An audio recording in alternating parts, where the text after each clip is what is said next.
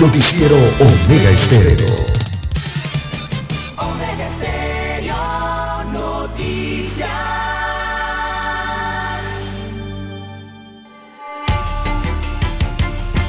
A continuación, los titulares, con los hechos que son noticias hoy.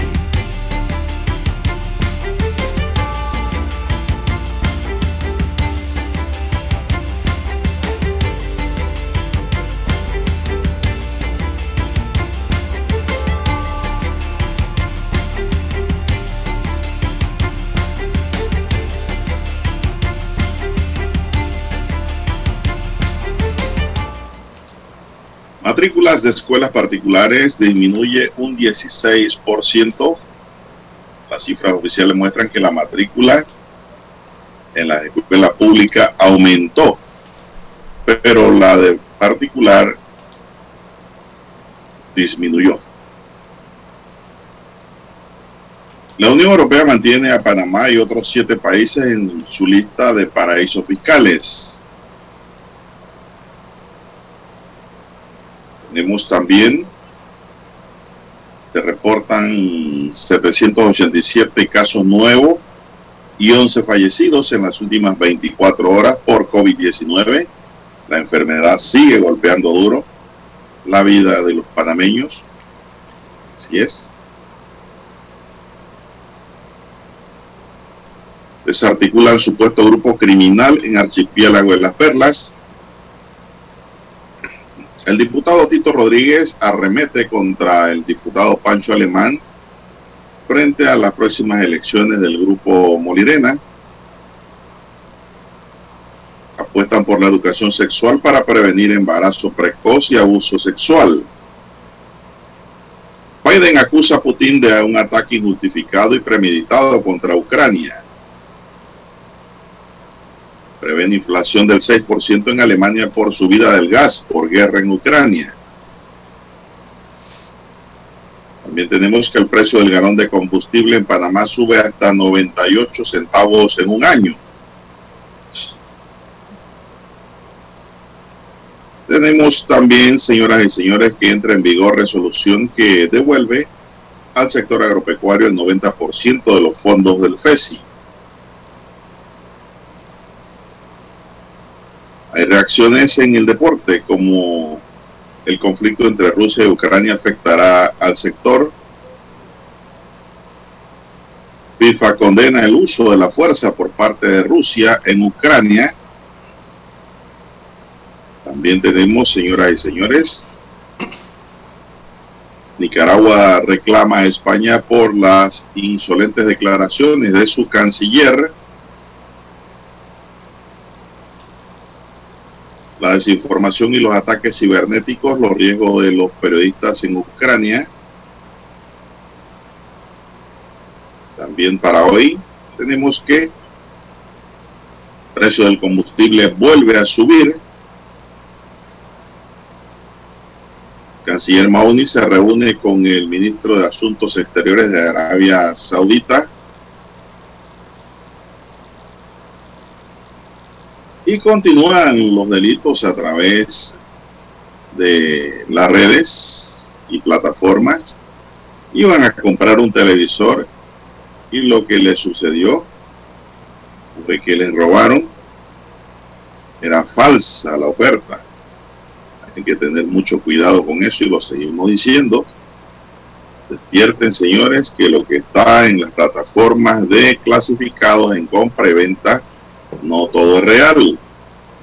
Hay mucha mentira, muchos engaños, estafas, robos y hasta homicidios. Mucho cuidadito con eso.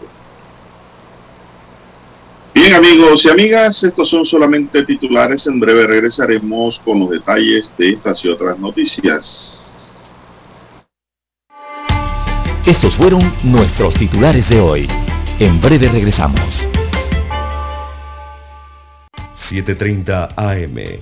Infoanálisis, con entrevistas y análisis con los personajes que son noticia. La mejor franja informativa matutina está en los 107.3 FM de Omega Estéreo, cadena nacional.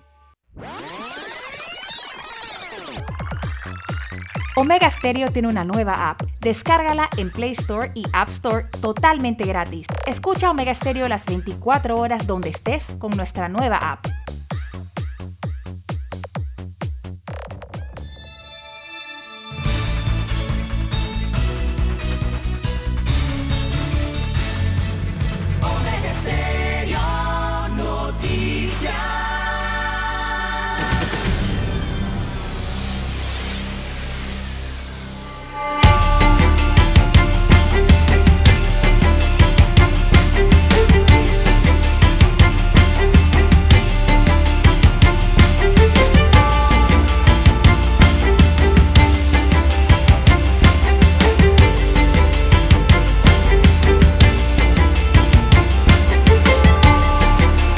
Bien amigos y amigas, muy buenos días. Hoy es viernes, viernes 25 de febrero del año 2022. Dani Arauz está en el tablero de controles. En la mesa informativa les saludamos. César Lara.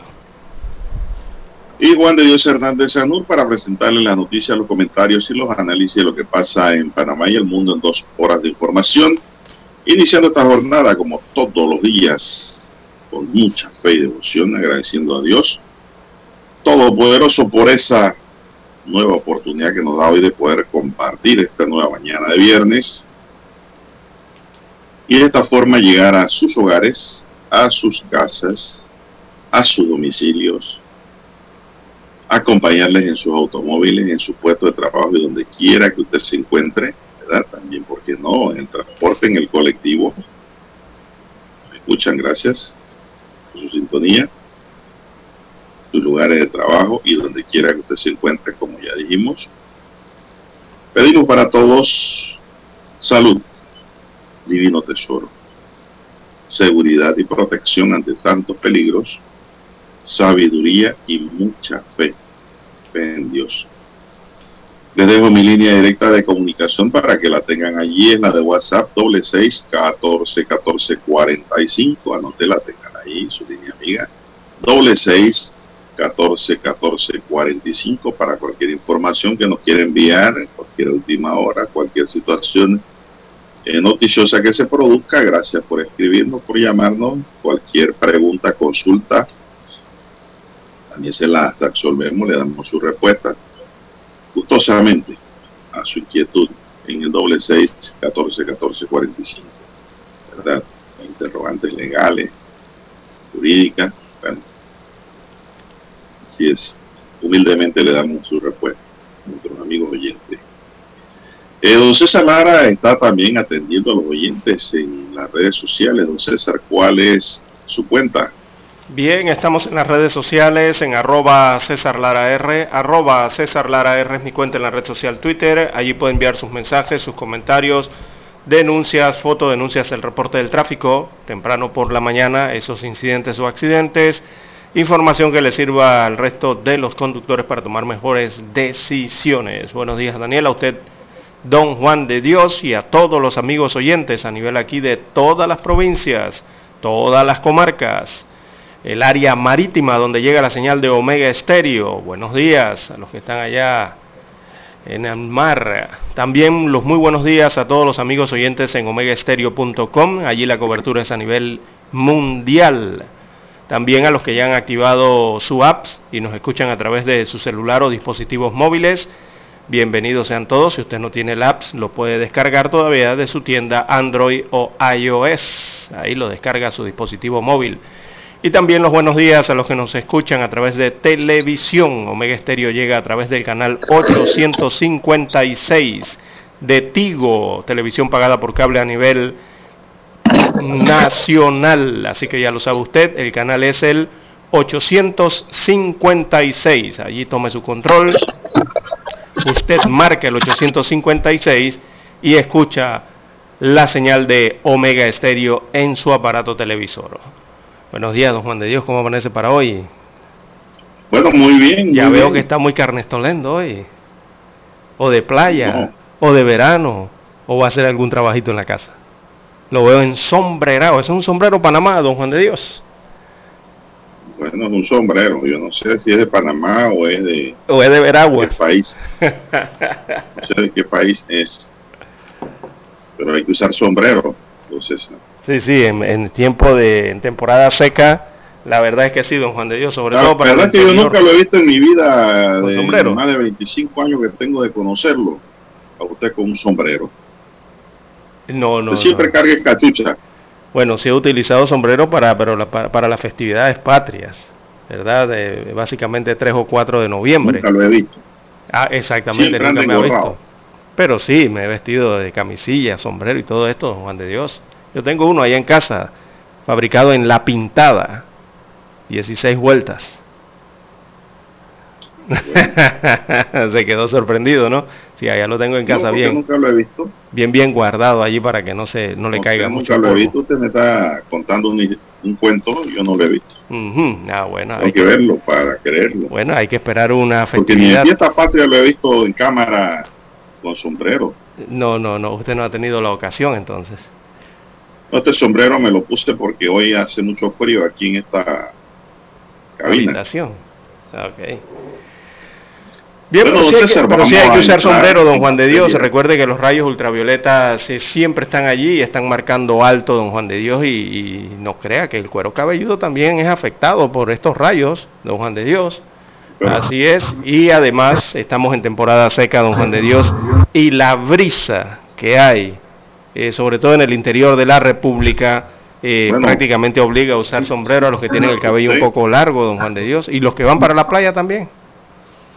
Usted que me habla de sombrero interiorano, sombrero eh, cultural, sombrero pintado, don César, esto, usted no se da cuenta que este sombrero es para atizar el fogón. Es que desde acá lo veo en- sí, yo creo que... Sí, porque ya lo ve que el ala, el ala está doblada por allí. No está doblada y es así. Así, pero es que desde acá se ve el nombre de Juan de Dios, ese es un sombrero. Yo creo que llegando a Panamá es como de eso de, de por allá de las Antillas, pero está llegando al sombrero Panamá, le falta un poquito. Bueno, vamos a ver si usted es campo. Le voy a hacer una pregunta a usted y a los oyentes. No, de no, no, a ver, ¿qué? Para ver. ¿Cómo en el campo se le baja la mecha al fogón cuando se cocina con leña? Cuando se cocina con leña, sacándole la leña, Claro. La- ¿Cómo? apartando un poco la, el, el- el- la leña. Muy bien. ¿Cómo no? ¿Cómo no? Tiene razón. Pero si es así, si usted Ya veo, un ya, tronco, ya, ya veo que hacemos del campo. bueno, si usted mete varios troncos, don Juan de Dios, es porque usted quiere, usted atrás. tiene la mecha alta del, del fogón. Si usted mete varios troncos, pero si está muy alta, usted lo que hace es que una saca uno o dos troncos, tronquitos, ¿verdad? Pedazos de Se leña. retiran, se retiran. Los atrás, retira, claro, atrás. Y si hay alguna hoja de zinc por ahí, usted lo coloca encima de esa hoja de zinc por allá en una esquinita. Y entonces así le baja la mecha al fogón.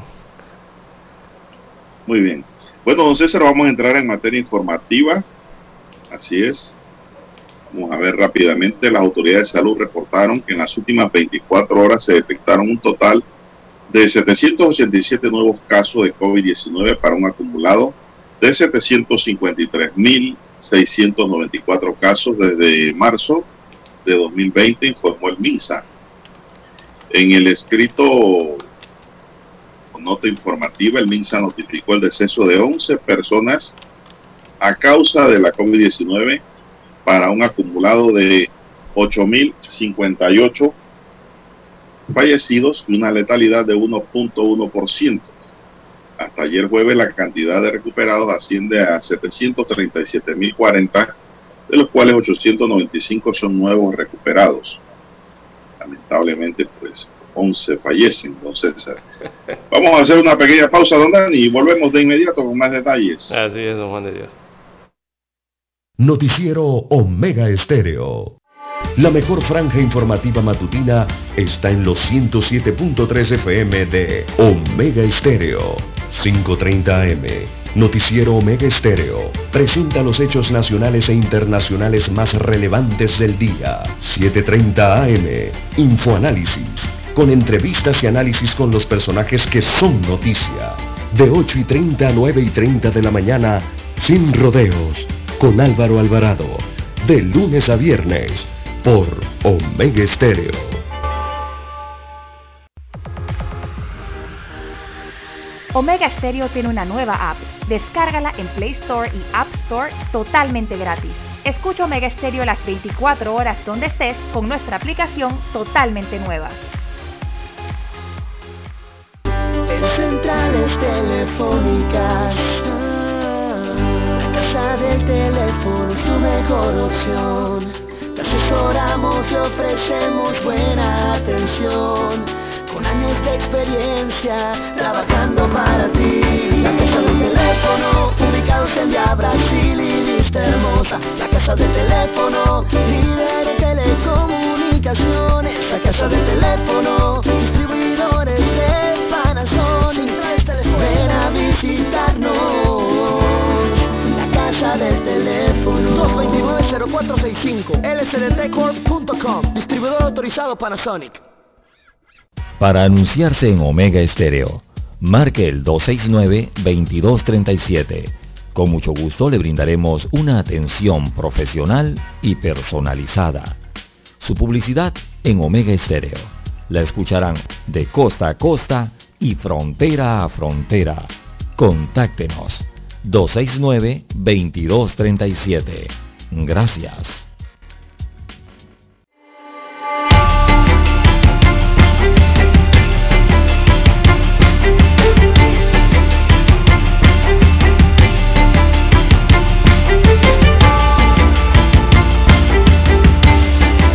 Personal de salud aplicó 8.631 pruebas para una positividad de 9.1%.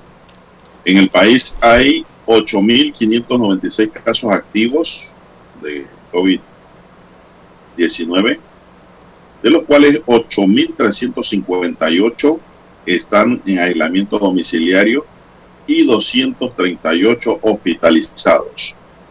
Las personas que están en aislamiento por COVID se dividen en 8.325 en casa y 33 están en hoteles. Los hospitalizados son 196 en sala y 42 en la unidad de cuidados intensivos. Don César, se está vaciando esta unidad. Pero el Sí. problema que estoy viendo es que la gente está falleciendo. No Sí, se está vaciando por recuperación. Mm, Hay 42 ahora mismo. Dice otro dato del MINSA que el 96.5 de los fallecidos no están vacunados, don César. Este dato es importante. Importantísimo, sí, el 96.5 de las defunciones ocurridas acá en el para país entender en este año. la eh, importancia de la vacuna. Sí, eh, eh, y es de este año la cifra, así que corresponden a personas no vacunadas que han fallecido, han muerto producto de la enfermedad, eh, según revela el propio informe de epidemiología, eh, don Juan de Dios. Un dato bien interesante de verdad. Eh, en la información de la semana epidemiológica, la número 7, recordemos que vamos por esa semana de este año, eh, detalla entonces que hasta el 18 de febrero, la última semana, se han confirmado 2.125 defunciones, de las cuales 2.051 eh, defunciones o 2.051 fallecimientos o contagios no contaban con el esquema de vacunación completo, mientras que solo el 3 pun- el 3.5% de los fallecidos, es decir, 74 personas de esa cantidad que les he señalado, eh, sí se habían aplicado sus tres dosis. Eh, pero es alto, don Juan de Dios, 96%. Casi. Sí, eh, eh, sí, muy preocupante, ¿no? Y es preocupante eso, don Juan de Dios, por el tema de que eh, sabemos, don Juan de Dios, que la vacuna eh, previene de forma muy efectiva la enfermedad grave. Y aquí el problema es que cuando llegan estos pacientes y les hacen las encuestas, digo, cuando llenan el requisito de ingreso, ¿no? Eh, lo primero que dicen es que no están vacunados. Entonces hay una problemática allí seria. No sé qué está pasando, don Juan de Dios. Si eh, saben que eh, ya esto está comprobado no simplemente en Panamá, esto está comprobado a nivel mundial, don Juan de Dios, que las vacunas previenen de forma muy efectiva la enfermedad grave de la COVID-19. ¿Por qué las personas entonces no se vacunan? Eh, habrá que investigar allí qué realmente está pasando con esta parte de la población que está otro dato. reticente a la vacunación. Otro dato importante. En el caso de los hospitalizados, el informe precisa que el 85%, o sea, 232 pacientes de los 273 recluidos hasta el 11 de febrero pasado no están vacunados. Mientras que el 12%, o sea, un 33 pacientes, sí tienen esquema completo de vacunación contra el virus. Entonces, si usted ve estas estadísticas, Lara, Sí. esto demuestra que la vacuna tiene alto grado de efectividad. Efectividad, exacto. Así es. A pesar de que en personas con las tres dosis han fallecido, ¿no? Hay que ver entonces las causas colaterales. Sí, hay que ver edades. eh, si Pero la realidad de realidades es que, César, la vacuna tiene alto grado de efectividad en lo que es la prevención y control de la COVID-19. No es 100% efectiva, porque si decimos que es 100%, estamos mintiendo Sí, claro. esta cifra. Es pero que- sí demuestra, Lara, de que tiene importancia en la vida de los panameños, porque dice que un 85% de los que están recluidos en sala no tienen vacunas contra un 12%, que es el número más pequeño, sí tienen pues el esquema completo de vacunación. Exactamente, sí. Ahí O sea, están esta midiendo. situación que le queda a uno, vacunarse Claro. vacunarse. No le queda de otra. Y hay que tomar en cuenta, Lara, que la inmunidad híbrida es mucho mejor. Así es. eh, la inmunidad Porque por... algunas personas dicen, no, ya a mí me dio, no me voy a vacunar. No, es cierto No, no. que tienes inmunidad, pero si te coloca la vacuna, tienes lo que los científicos han llamado La la, super- inmunidad híbrida. La super Es decir, la natural y química en el cuerpo que te hace más resistente, te hace eh, menos vulnerable ante el COVID-19. Así mismo es, Así don Juan de Dios, y eso ya está, ya eso está estudiado y medido ya por los científicos y los diferentes hospitales a nivel internacional. Aquí eh, debe ocurrir lo mismo. Pero usted vio la cifra de la UCI respecto a lo que estamos hablando, don Juan de Dios. Dígame, Mire, al- en cuanto dígame. a los pacientes que debieron ser recluidos en UCI durante ese periodo, eh, se precisa que el 89% no estaban vacunados y que solo el eso le digo. 6% eh, sí se habían colocado las tres dosis de la vacuna contra la COVID-19, mientras que un 5% de los pacientes ingresados en la UCI no aplicaba para eh, estos que no aplican, hay que explicar que se trata de menores de edad, menores de 5 años de edad, ¿verdad? De que eh, en ese momento no podían ser vacunados, pero sí ya les estaban afectando, estaban afectados por la COVID. Así que el Bueno, 89%, el número aquí, eh, 89% no tenían la vacuna, don Juan de Dios, en la UCI. No, hombre, eso es muy alto, un porcentaje muy, muy alto, la verdad. No, y el otro dato que hay que destacar aquí, don César, es de que un 5% de los pacientes que no aplica es por tratarse de menores de 5 años. Exacto, Quiere sí. decir que los menores también pueden ir a parar a una unidad de cuidados intensivos. Exactamente, don Juan de Dios, en el Hospital COVID. del Niño específicamente o en el Hospital Materno Infantil Que- allá en Chiriquí. Así mismo es, es. nadie habla del dolor hasta que lo sufre. Ujú. Por eso es que hay que actuar preventivamente. De acuerdo con el informe, para esta semana 7 se registra una considerable disminución de los casos, con 7.484 contra 14.702 de la semana 6. El informe indica que desde la semana 3, cuando se registró el total de 59.312 casos, la cantidad ha ido disminuyendo poco a poco considerablemente cada semana. De igual manera, destaca el MINSA que en el caso de los recuperados se contabilizan 20.359 en la semana 7 y 36.367 en la semana 6. Así es, muy buena cifra, por lo menos estadísticamente, esto nos está hablando de casi la mitad de los casos, o sea, menos, disminuyeron casi la mitad. Así que una cifra buena, interesante, positiva, ojalá se mantenga así eh, a lo largo de los días, a lo largo de las próximas semanas y bajar a esto más del el menor porcentaje posible, más abajo del 5 si es posible, ¿no? Por ciento. Bien, don Juan de Dios. Bueno. Eh, el reloj Omega ya marca las 6 en punto de la mañana. Hay que escuchar las gloriosas notas del himno nacional.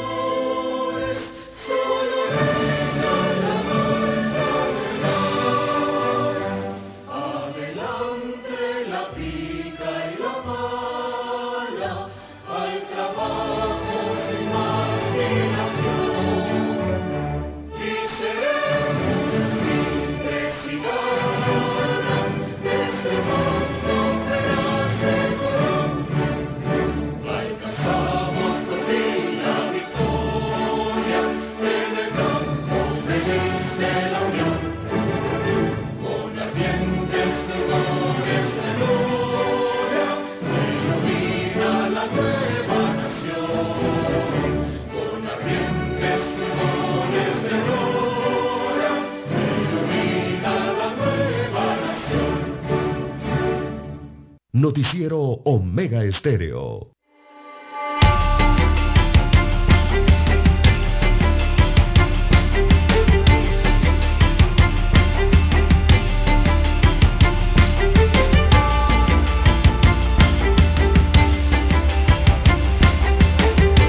continuamos, avanza la mañana.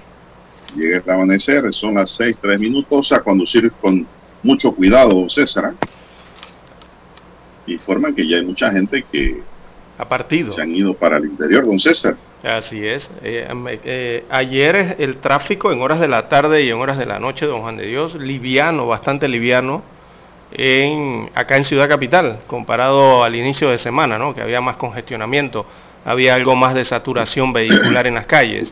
Ayer ya no se mostraba así, quizás hoy tampoco se muestre eh, algún tipo de saturación, ¿no? Muchas personas han viajado ya hacia el interior de la República, y recordemos algunos aprovechando ya los últimos días de vacación escolar, de receso de verano, ¿verdad? Escolar en el país y otros que, bueno, prefieren irse de forma adelantada por el tema del tranque que se forma regularmente los viernes o sábados de carnaval temprano por la mañana. Así es. Bueno, la gente que tenemos donde ir al interior nos vamos siempre, Lara. Sí, sí, claro, claro. Al interior a, descansar un poco. Así es, pues, ya eh, hacer otras cosas, ¿no? Disfrutar de la buena lectura. Ahora que no hay mojadera, no hay culecos, nada de eso, todo eso está prohibido. Esto va a haber multa de 5 mil dólares desde ya le adelanto a los que sorprendan en estas actividades. Sí, porque hay un decreto, recordemos que hay un decreto ejecutivo, de, perdón, un decreto ministerial en este caso. Bueno, de eso vamos a hablar un poquito más adelante, Lara, porque me están preguntando la gente que, qué ha ocurrido en Ucrania en los últimos minutos.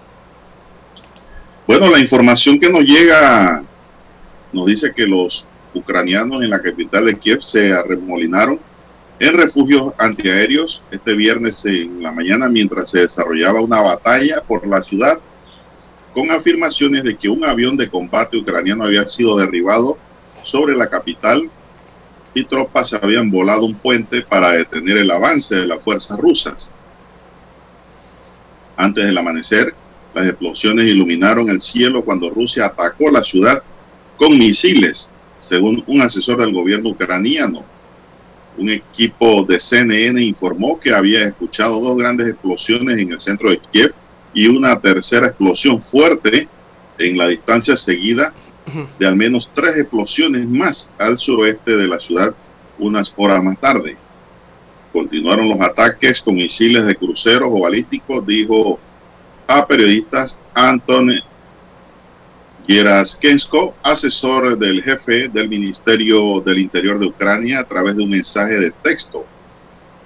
Mientras tanto, funcionarios estadounidenses advirtieron a legisladores que las fuerzas rusas que habían ingresado a Ucrania a través de Belarus estaban a unas 20 millas, o sea, 32 kilómetros de Kiev, dijeron fuentes a CNN.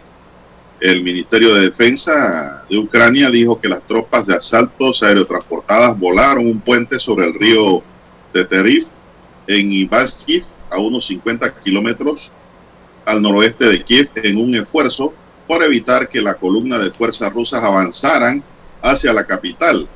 El ministerio dijo que el avance ruso fue detenido. Por ahora el gobierno elegido democráticamente en Ucrania permanece intacto, pero el presidente Volodymyr Zelensky advirtió en un discurso el jueves por la noche que grupos de sabotaje enemigos habían ingresado a la ciudad y que él es su objetivo número uno es decir, que lo están buscando a él. claro, exacto. Quieren destruir Ucrania políticamente. Destruyendo al jefe de Estado, dijo en otro discurso, afirmó que la resistencia continúa. Fuerzas rusas continuaron lanzando ataques con misiles en el territorio de Ucrania. Dicen que solo están apuntando a instalaciones militares, pero eso es mentira. Le están pegando a la población. De hecho, no distinguen en qué áreas operan, dijo tales ataques a nuestra capital no habían ocurrido desde el año 1941, dijo el jefe. El viceministro del Interior de Ucrania, por su parte, Evgeny Yenin, dijo a CNN que un avión de combate ucraniano Sukhoi Su-27 fue derribado sobre Kiev en las primeras horas. Fotos tuiteadas por las fuerzas de emergencia parecen mostrar un incendio en una casa privada de dos pisos después de que cayeron sobre ellos fragmentos de un avión. No está claro si esos son los restos del avión, dice la información que nos llega, don César. Así es, don Juan de Dios, entre, en este conflicto entre Rusia y Ucrania. Realmente entre ellos es esta invasión, eh, a muchos le llaman guerra, eh, yo todavía lo veo como un conflicto armado a nivel de invasión pequeña. Eh, y bueno, don Juan de Dios, evidentemente Rusia tratará de derrocar al gobierno ucraniano. Digo, nadie va a lanzar a todo su ejército y sobre todo a la capital de un país para ir a saludar al presidente, ¿verdad? Evidentemente aquí lo que van es a tratar de derrocar al gobierno ucraniano eh, y se han reportado entonces toda la madrugada bombardeos y explosiones cerca de Kiev eh, en esta posible invasión rusa a la capital ucraniana. Así que los soldados rusos se acercaron este viernes a la capital de este país, eh, bueno, de este país o territorio eh, europeo. Y don Juan de Dios, eh, en las últimas horas, lo que se ha registrado es que las tropas rusas se acercan desde el noreste y el este de Kiev. Es lo que ya prácticamente se están acercando hacia ellos, el contingente este que tiene que ver con las tropas terrestres, ¿verdad? Los tanques principalmente, que es lo que en su mayoría ha enviado Rusia. Rusia tiene una gran cantidad de tanques, don Juan de Dios. Rusia, tiene, mejor armamento. Sí, tiene inclusive hasta más, digo, evidentemente cantidades de veces superior al ejército ucraniano, ¿no? Evidentemente. Eh, y eh, lo que se ha vivido en Kiev, bueno, ha sido una noche de terror realmente la que ha vivido la población de Kiev, en esta ciudad que está eh, bajo el ataque y que ha enfrentado, me parece a mí, su día más difícil, por lo menos en la noche, ¿no? En Kiev, aunque el primer día de invasión fue más hacia el este en el tema de Donbass y Lugansk y otras localidades. Eh, hoy temprano también Rusia anunció que le cerró el espacio aéreo a los vuelos del Reino Unido. Fue un anuncio que ha hecho. Eh, las autoridades de aeronáutica británica adoptaron la misma medida en contra de las compañías rusas. O sea que para allá realmente no vuela British Airways y tampoco Aeroflot llega a el Reino Unido, eh, según esta medida que han tomado ambos países. Parecieran de retorsión entre ellos mismos, ¿no? Así que las naves del Reino Unido están, eh, no pueden volar sobre el espacio ruso, según ha determinado eh, Rusia. Y lo otro, don Juan de Dios, es que también el ejército ruso se tomó la isla de las serpientes. Esa isla queda en el Mar Negro. Eh, allí lo que ocurrió fue que los guardias ucranianos se negaron a rendirse ante el ejército ruso y estos guardias ucranianos murieron por, eh, no rendirse. Eh, en el avance este de las tropas que por una parte, bueno, hablando del Mar Negro, eso debe preocupar bastante a Rumanía, que están cerca por allí, y que comparten, recordemos, con Ucrania unos más de 600 kilómetros de frontera. Y las alarmas suenan porque algunos consideran que pudiese ser Rumanía otro de los objetivos de Putin. Recordemos que Rumanía forma, sí forma parte de la OTAN. Así que hay que ver allí, ¿no? Realmente cuál es la intención. con Rumanía, se mete con Entonces, si entra Europa a la guerra, ya sería una guerra prácticamente.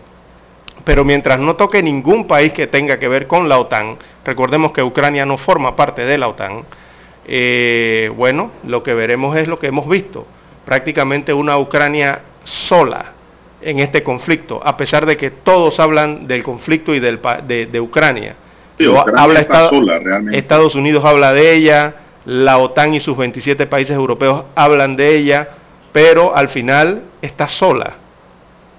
Es lo que le está ocurriendo. Así es. Todo el mundo dándole apoyo moral nada más, Lara. Eh. Apoyo con papeles. Eh, Mientras tanto, el presidente de Francia, Emmanuel Macron, se posicionó como el mediador entre Moscú y Kiev para un posible alto al fuego. Creo que es mi responsabilidad, en primer lugar, tomar tales iniciativas cuando sean solicitadas por Ucrania y luego al condenar, al sancionar, al continuar diciendo y actuando, dejar este camino abierto para que el día en que se puedan cumplir las condiciones podamos obtener un cese de hostilidades para el pueblo ucraniano dijo Macron en una conferencia de prensa en Bruselas hoy. Macron fue el primer líder occidental importante en hablar con Putin después de que comenzaran las acciones militares rusas.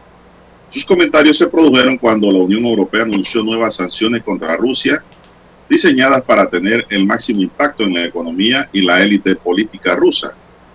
La presidenta de la Comisión Europea, Ursula von der Leyen, dijo que las sanciones afectarían a los sectores financieros, energético y de transporte de Rusia, la política de visas e incluirían controles de exportación y prohibiciones de financiación de exportaciones. Hablando de Bruselas, el jueves el secretario general de la OTAN, eh, Jens Stoltenberg, describió el ataque de Rusia a Ucrania como un acto de guerra brutal. Una gran preocupación para la OTAN es si las intenciones de Putin van más allá de Ucrania, una perspectiva que corre el riesgo a atraer a los 30 miembros de la alianza, incluidos los Estados Unidos, Reino Unido, Canadá, Francia y Alemania, a un conflicto más amplio en suelo europeo. Los países están en alerta, debidamente preparados para reaccionar. No necesitas informe de inteligencia para decirte que eso es exactamente lo que quiere el presidente Putin. Ha dejado en claro que le gustaría reconstruir el imperio soviético, al menos que le gustaría reafirmar una esfera de influencia en los países vecinos que alguna vez fueron parte del bloque soviético Esto lo dijo Blinken a CBS Evening News. Blinken dijo que la OTAN se interpondría en el camino si esos fueran los objetivos finales de Putin, acrecentar territorialmente Rusia, con César. Sí, evidentemente, eh, digo, es lo que está ocurriendo, don Juan de Dios. La OTAN tiene equipos, sobre todo equipo aéreo, que sobrevuelan, eh, ¿verdad?, el territorio de los países que rondan o están alrededor, perdón, de Ucrania. Y son países que sí pertenecen a la OTAN. Digo, el ejército de la OTAN está allí. Ellos están dando vueltas, sobrevolando, vigilando con los radares, pero dentro de las fronteras de los países de la OTAN. Eh, vuelvo y repito, Ucrania está sola en esto.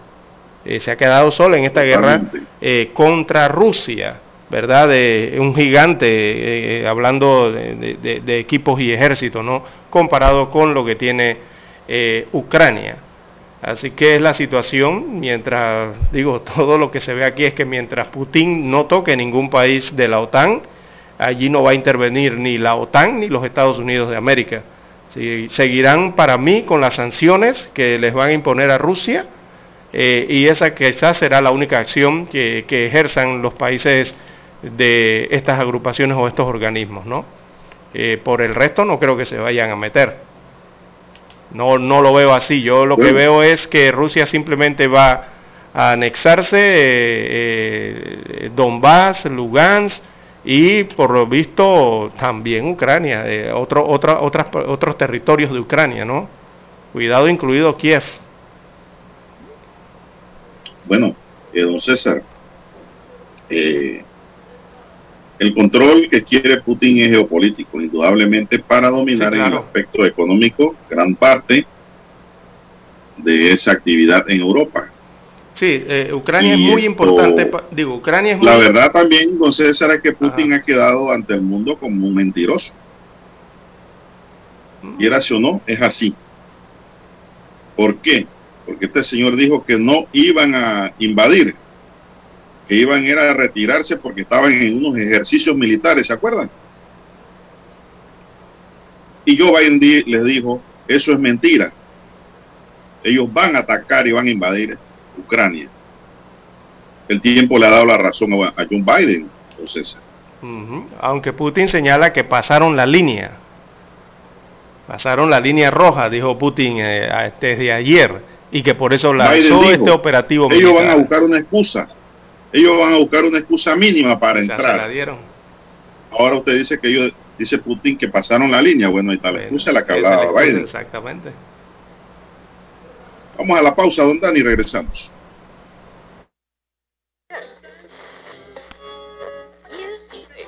Cuando nadie creía en el FM estéreo. Esta es la nueva generación en radio esta es la generación Omega. Construimos el camino que seguirían las demás. Omega Estéreo. 41 años de profesionalismo, evolución e innovación.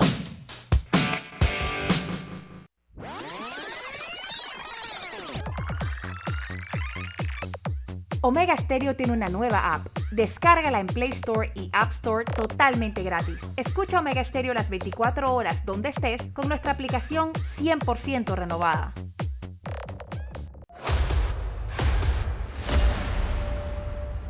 Desde los estudios de Omega Stereo, establecemos contacto vía satélite con la voz de América. Desde Washington, presentamos el reportaje internacional.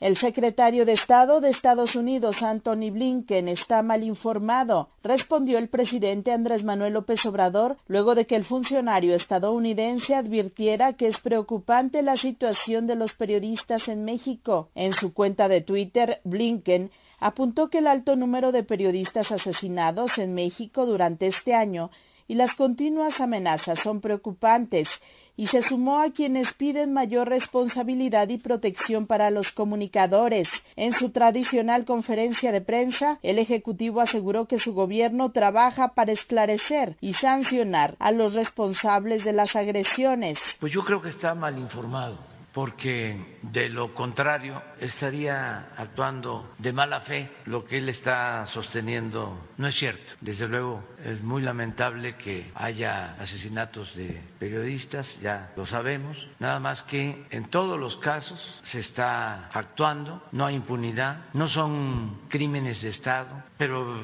en Estados Unidos los gobiernos tienen esa mala costumbre de que son candil de la calle, de oscuridad de la casa. Reiteró su demanda al gobierno estadounidense para que explique por qué otorga financiamiento a la organización Mexicanos contra la Corrupción, a la que considera opositora de su gobierno. Que nos informe por qué están financiando a un grupo opositor a un gobierno legal, legítimo, ¿por qué le están dando dinero al grupo de Claudio X González? Que me responda eso. Y pedirle de favor que se informe y que no actúen de manera injerencista, porque México no es colonia de Estados Unidos ni es un protectorado. México es un país libre, independiente, soberano. Más tarde, el canciller Marcelo Ebrard dio a conocer que le envió una carta al secretario Blinken para informarle que hay avances en las investigaciones de los ataques a periodistas y se ha conformado un grupo de trabajo para garantizar que no haya impunidad. En la misiva se indica que el presidente y quienes conforman el gobierno tienen el compromiso de rendición de cuentas exclusivamente con los ciudadanos mexicanos y con las instituciones nacionales y detalla que le envió la información que probablemente no conozca sobre las indagatorias reiteró la disposición de trabajar juntos con respeto a la soberanía de ambos países. Sara Pablo, Voz de América, Ciudad de México. Escucharon vía satélite desde Washington el reportaje internacional. La mejor franja informativa matutina está en los 107.3 FM de Omega Estéreo, 530 AM Noticiero Omega Estéreo presenta los hechos nacionales e internacionales más relevantes del día. 7.30 AM. Infoanálisis. Con entrevistas y análisis con los personajes que son noticia. De 8 y 30 a 9 y 30 de la mañana, sin rodeos, con Álvaro Alvarado. De lunes a viernes, por Omega Estéreo.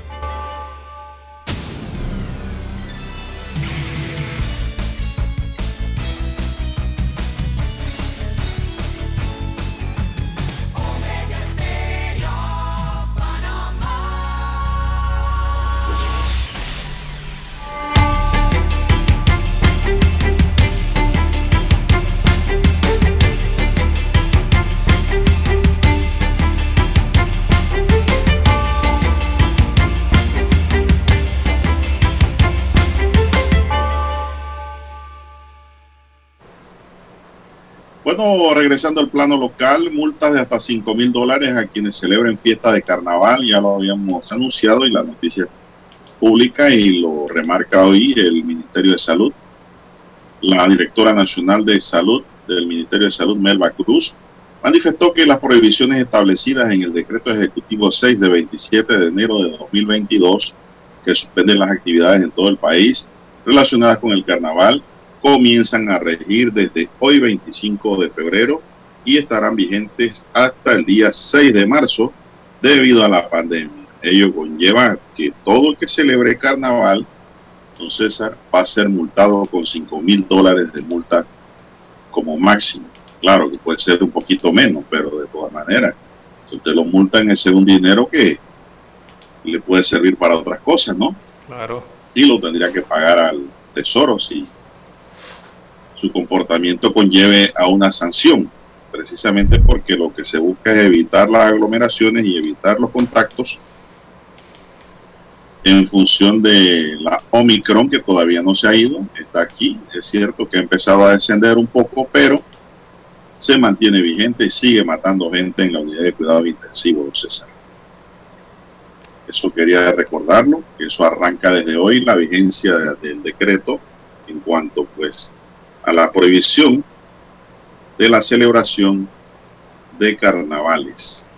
De carnavales. Esa celebración entonces incluye el tema de las aglomeraciones y eso abarca eh, don Juan de Dios, tarimas, discotecas. Yo creo que en el tema de, las discotecas el Ministerio de Salud debería explicar, ampliar un poco más sobre el tema, ¿verdad?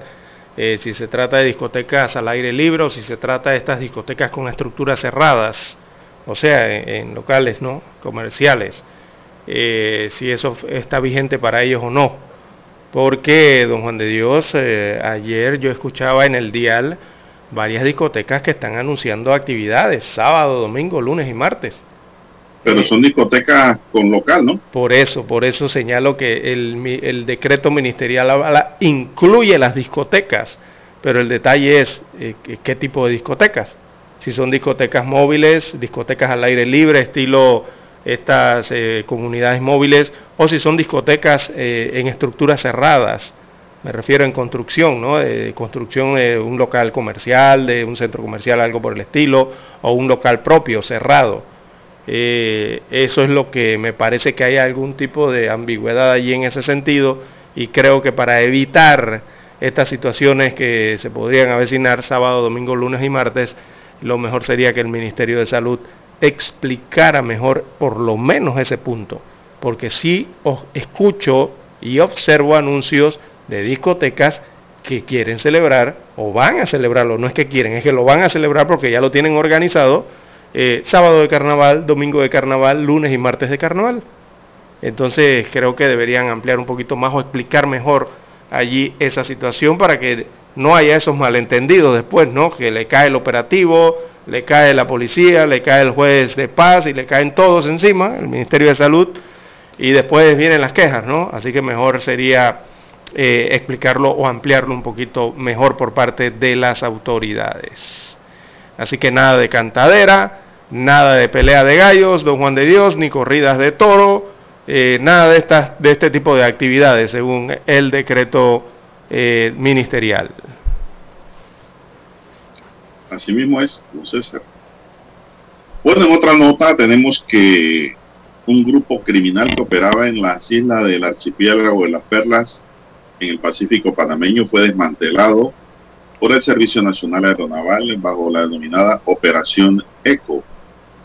La diligencia se efectuó junto a la Fiscalía Primera Superior de Drogas, representada por la fiscal Marta Barrios, quien indicó que la operación se inició el 21 de enero de 2020, luego de recibir información por parte de la policía en la que se daba cuenta de un grupo delincuencial que operaba en la isla de Saboga, San Miguel, Contadora, Pedro Miguel, entre otras, como centro operativo para la recepción de sustancias ilícitas. Repito el nombre. En Saboga, no Taboga, San Miguel, Contadora, Pedro Miguel, entre otras, como centro operativo para la recepción de sustancias ilícitas. Las autoridades aprendieron a 32 personas, presuntos miembros de la agrupación que mantenían comunicación telefónica con grupos criminales de quienes recibían la droga procedente de Colombia. Sostenían reuniones, mantenían coordinación en relación con lo que habría que hacer con esa droga. En algunas ocasiones se guardaba en sitios específicos de las islas y luego la movilizaban en embarcaciones pesqueras, yates y lanchas rápidas. A este grupo también se le investiga por la entrega de carga de droga a pandillas como Vietnam y Bagdad. Se lee en el comunicado de prensa del, Senam. Las islas de mención tienen además poca presencia de las autoridades en sus comunidades. Por ejemplo, quienes están interesados en continuar estudios de media y superior deben migrar a otro lado de la República porque dichos cursos no se imparten en la isla. La actividad principal es la pesca, pero la población joven de entre 15 y 29 años es vulnerable ante las tentaciones del crimen organizado que les brinda una alternativa ante la falta de ingresos. La operación ECO confirma una simbiosis entre cierta parte de la población de la isla con el crimen organizado que emplea obligatoriamente la ruta de las islas para el trasiego de drogas. En la operación se decomisaron dos armas de fuego con municiones sin permiso, seis vehículos y más de 18 mil balboas en efectivo. Dentro de las investigaciones se pudo determinar la vinculación de este grupo con al menos 20 hechos en lo que el Ministerio Público junto a la Policía Nacional y el Senan han logrado decomisar más de 4 toneladas de sustancias ilícitas. Los detenidos preventivamente fueron llevados ante un juez de garantía para legalizar las aprehensiones e imputar cargos por presunto tráfico de sustancias ilícitas. 6.29 minutos, señoras y señores, es la hora. Vamos a hacer una pausa, don Andy, para escuchar el periódico. Infoanálisis. De lunes a viernes, de 7 y 30 a 8 y 30 de la mañana por los 107.3 FM de Omega Estéreo.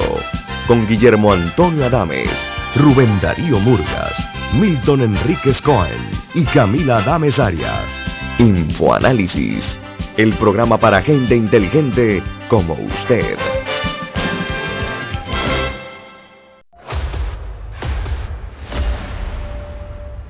Desde los estudios de Omega Estéreo, establecemos contacto vía satélite con la voz de América.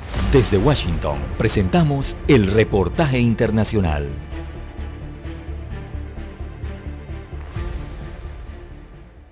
Funcionarios estadounidenses han estado trabajando con sus pares de otros países en una liberación combinada de petróleo de las reservas estratégicas mundiales de crudo, dijeron dos fuentes y una de ellas agregó que el plan está en las primeras etapas.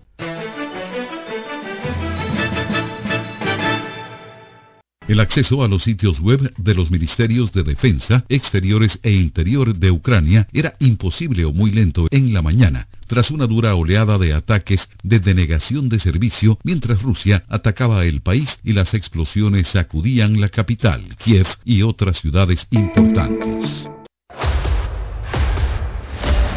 Escucharon vía satélite desde Washington el reportaje internacional. Omega Estéreo, 24 horas en FM Estéreo.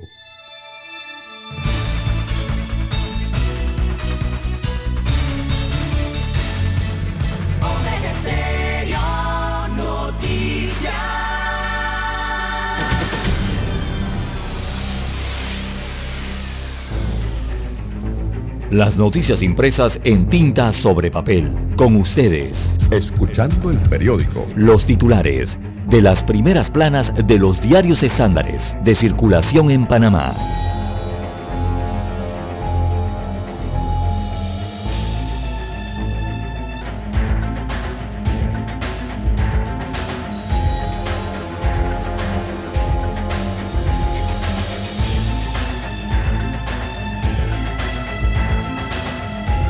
Vamos de inmediato con el diario La Prensa para hoy. Estados Unidos y Albania pedirán este viernes a la ONU condenar a Rusia. Refugiados de Ucrania acampan en una estación de tren de Polonia, cerca de 1.400 detenidos durante protestas en Moscú, entre que protesta por la guerra son detenidos en Rusia. Nueva ley de PH hace obligatoria las asistencias a las asambleas la nueva ley que regula el régimen de propiedad horizontal establece que los propietarios deben asistir obligatoriamente, ya sea personalmente o a través de un abogado o un apoderado a las asambleas. Ya lo saben, pues. Tienen que estar presentes allí o representados. Multas de hasta 5 mil dólares a quienes celebren fiesta de carnaval, dice Salud Pública. Piden educación sexual para prevenir abusos Organizaciones de mujeres y especialistas médicos advirtieron que el Estado falla en su papel de ser el principal protector de la niñez.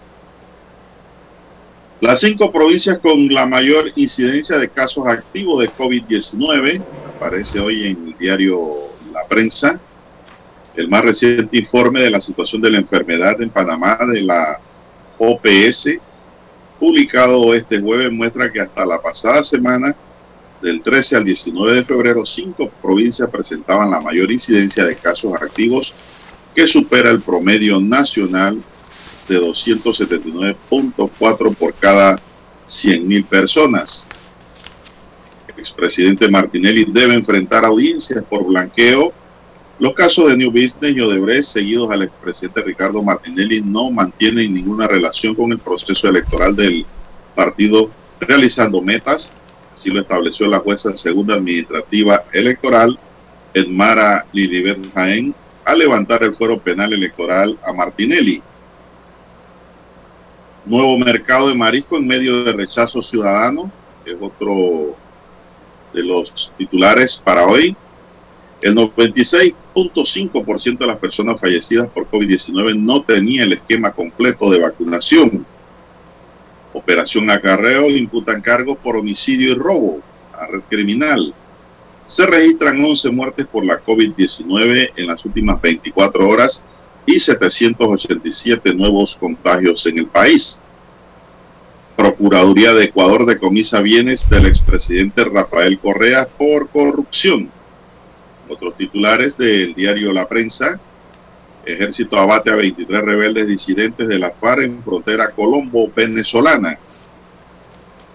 Panamá impulsa sostenibilidad de especies marinas en la pesca responsable cuatro consorcios participan en la licitación de vía quebrada ancha María Chiquita por 87 millones de dólares. También, así es, dentro de los titulares, la Fundación IF Panamá lanza la convocatoria del fondo Su Mirada en lo que es el cine. Bien, amigos y amigas, Naturgy e INADE establecerán un centro de formación de redes eléctricas en Panamá Pacífico. Selección de baloncesto busca esta tarde su primera victoria en la eliminatoria. Eso es en el mundo de los deportes. También en el fútbol americano, Dani, usted que le gusta este deporte, que le fascina el fútbol americano, dice Colts, reforzaron su línea de ataque al elegir a Tomás Carles. En línea ofensiva, se convirtió en la primera selección de draft de la Liga Kiwanis Varsity del fútbol americano que arranca el próximo mes de abril en el Copa Airlines Fields, ubicado en el Sport Center de Costa del Este. Bueno, por ahí verán a Don Dani, seguro, mirando este bonito deporte. Bien, estos son los titulares que hoy nos ofrece el diario La Prensa y pasamos de inmediato a conocer lo que nos trae para hoy la decana, la estrella de Panamá. Adelante, don César. Así es, don Juan de Dios. Eh, la estrella de Panamá titula para este viernes 25 de febrero del 2022. Occidente condena el bombardeo militar de Rusia en zonas ucranianas. Así que Rusia realizó este jueves un bombardeo militar en la región de Donbass, al este de Ucrania, que el presidente ruso Vladimir Putin denominó Operación Militar Especial. Pero el resto del mundo occidental lo calificó de invasión. Así que la ofensiva militar rusa fue repudiada por diversos líderes políticos y se realizaron protestas en distintas ciudades de Europa y América. Aquí en Panamá, la Cancillería panameña lamentó los hechos y abogó por la paz. Bueno, hay que tener pendiente que aquí hay un tratado de neutralidad. Bien, en más títulos del diario La Estrella para hoy tenemos eh, Unión Europea aún mantiene a Panamá en lista en su lista gris. Veamos, eh, esta de paraísos fiscales, ¿no? Así que la Unión Europea aprobó mantener en su lista gris de paraísos fiscales a Panamá y otros siete países tras constatar que siguen sin cooperar o no han hecho las reformas a las que se habían comprometido. En otros títulos del diario La Estrella, Ricardo Martinelli Berrocal sin fuero penal electoral. Es un tema del juicio penal, así que el juzgado segundo administrativo del Tribunal Electoral decidió levantar el fuero penal electoral al expresidente Ricardo Martinelli Berrocal. La defensa legal de Martinelli Berrocal alegó que apelará a la medida. También informe sobre educación en manos eh, de la ministra. Este es un informe que tiene que ver con la UNICEF. Así que este informe que determinó que unos 100.700 estudiantes han sido excluidos del sistema educativo fue entregado a la ministra de Educación, Maruja Gorday de Villalobos. Además de tener eh, estos estudiantes fuera del sistema, hay unos en riesgo de exclusión, reconoció la funcionaria.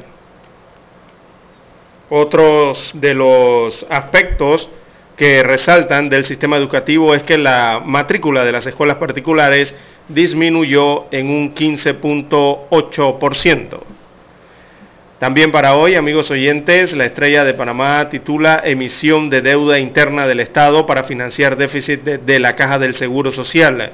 Propone Bazán. Es un artículo eh, en la página 3A. También hay reporte Escudo de Veraguas, un estudio científico para analizar las especies endémicas eh, de la zona. Una zona muy hermosa, por cierto. También en los titulares deportivos el fútbol eh, se pronuncia por el conflicto, así que jugadores profesionales de fútbol y organismos rectores de este deporte emitieron sus consideraciones sobre el conflicto armado en, Ucrania. Eh, bueno, ellos abogaron por la paz. También para hoy la fotografía eh, secundaria aquí del diario La Estrella de Panamá la titulan La voz juvenil se hizo presente. Así que este jueves, perdón, culminaron eh, los conciertos eh, de verano del programa de iniciación musical y educación especial de la red de orquestas y coros juveniles de Panamá. Esto con el apoyo del Programa Nacional de eh, Desarrollo de las Naciones Unidas y también el Ministerio de Cultura. Bien, estos son los principales titulares que muestra en portada para hoy el diario La Estrella de Panamá. Con ella concluimos las principales lecturas de los titulares de los diarios estándares de circulación nacional. Hasta aquí, escuchando el periódico. Las noticias de primera plana, impresas en tinta sobre papel. 7.30 AM Infoanálisis, con entrevistas y análisis con los personajes que son noticia. La mejor franja informativa matutina está en los 107.3 FM de Omega Estéreo, cadena nacional. Para anunciarse en Omega Estéreo, marque el 269-2237. Con mucho gusto le brindaremos una atención profesional y personalizada. Su publicidad en Omega Estéreo la escucharán de costa a costa y frontera a frontera. Contáctenos 269-2237. Gracias.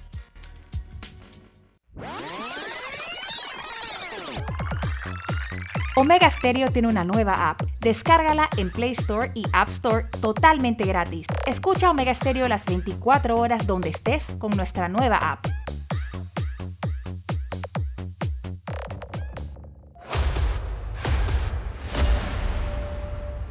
Desde los estudios de Omega Estéreo, establecemos contacto vía satélite con la voz de América. Desde Washington, presentamos el reportaje internacional.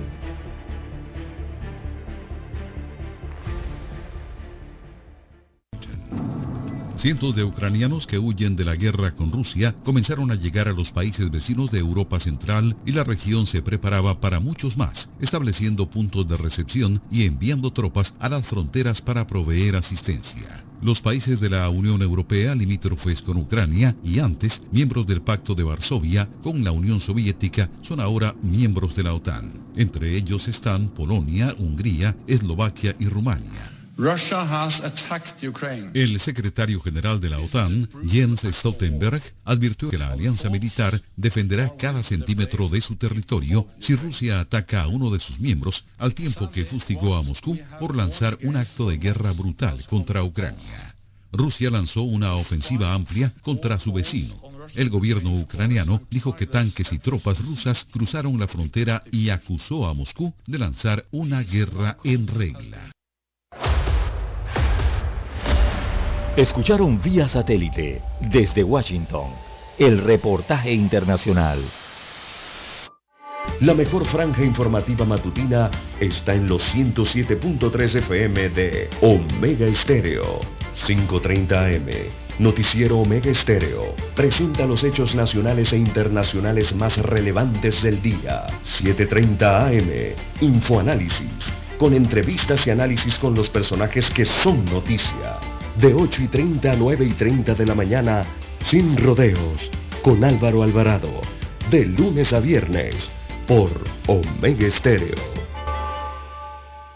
En el grupo editorial El Siglo y la Estrella nos preparamos para la selección de las 25 mujeres más destacadas edición 2022. 100 mujeres profesionales de todos los ámbitos nominarán a sus candidatas en ciencia, cultura, política, deporte y emprendimiento. A partir del 1 de marzo, Mes Internacional de la Mujer, se publicarán todas las nominadas en La Estrella y El Siglo. Forma parte de este proyecto único que reconoce el aporte de la mujer panameña. Omega Estéreo, 24 horas en FM Estéreo.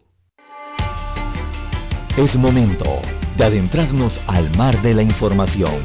Este es el resultado de nuestra navegación por las noticias internacionales más importantes en este momento.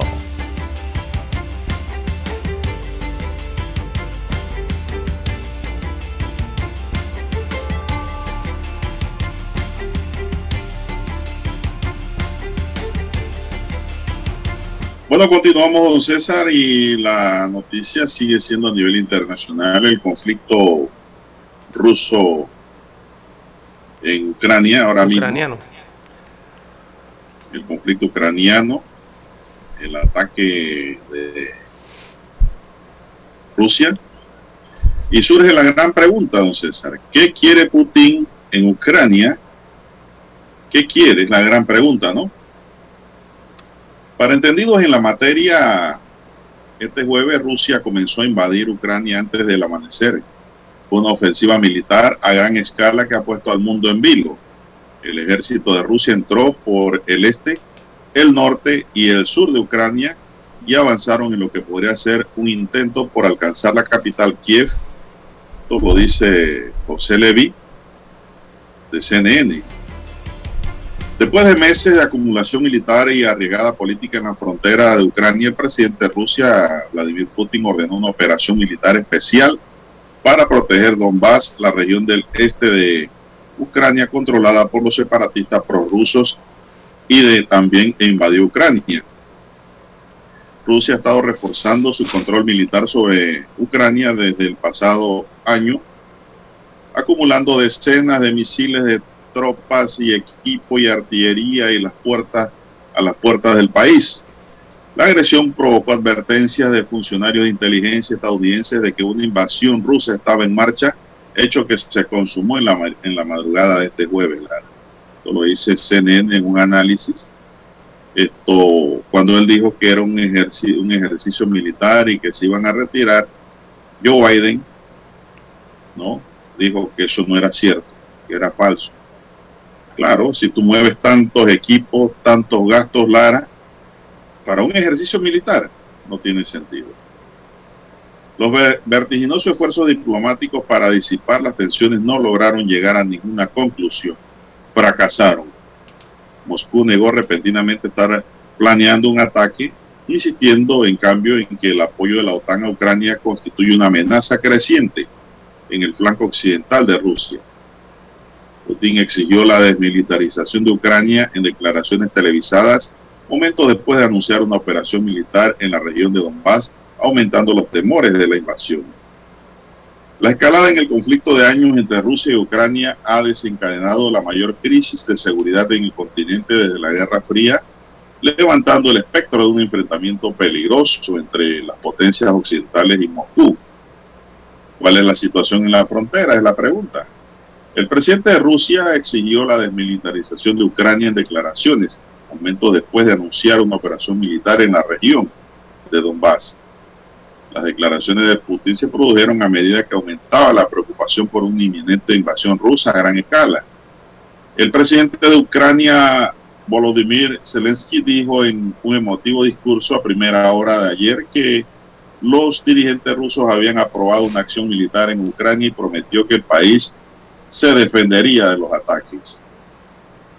El, un asesor del Ministerio del Interior de Ucrania, de nombre Anton Yerashenko, dijo a primera hora del jueves que la invasión rusa ha comenzado con los ataques con misiles en Kiev. Añadió que en su página de Facebook que los centros de control como los campos de aviación y los cuarteles militares estaban siendo golpeados por los bombardeos y que había fuego de artillería a lo largo de la frontera. Dijo además el funcionario a periodistas que un grupo oficial de WhatsApp de las tropas rusas han desembarcado en Odessa y están cruzando la frontera en la ciudad de Kharkiv. Rusia ha construido una fuerza formidable cerca de la frontera con Ucrania, concentrando decenas de miles de soldados y artillería pesada, estableciendo además nuevas bases en la región. Con las fuerzas rusas ahora estacionadas en Belarus para ejercicio conjunto, Ucrania está rodeado por tres lados, don César. Así es. Crimea, la presencia militar eh, rusa en la frontera es amplia ahora.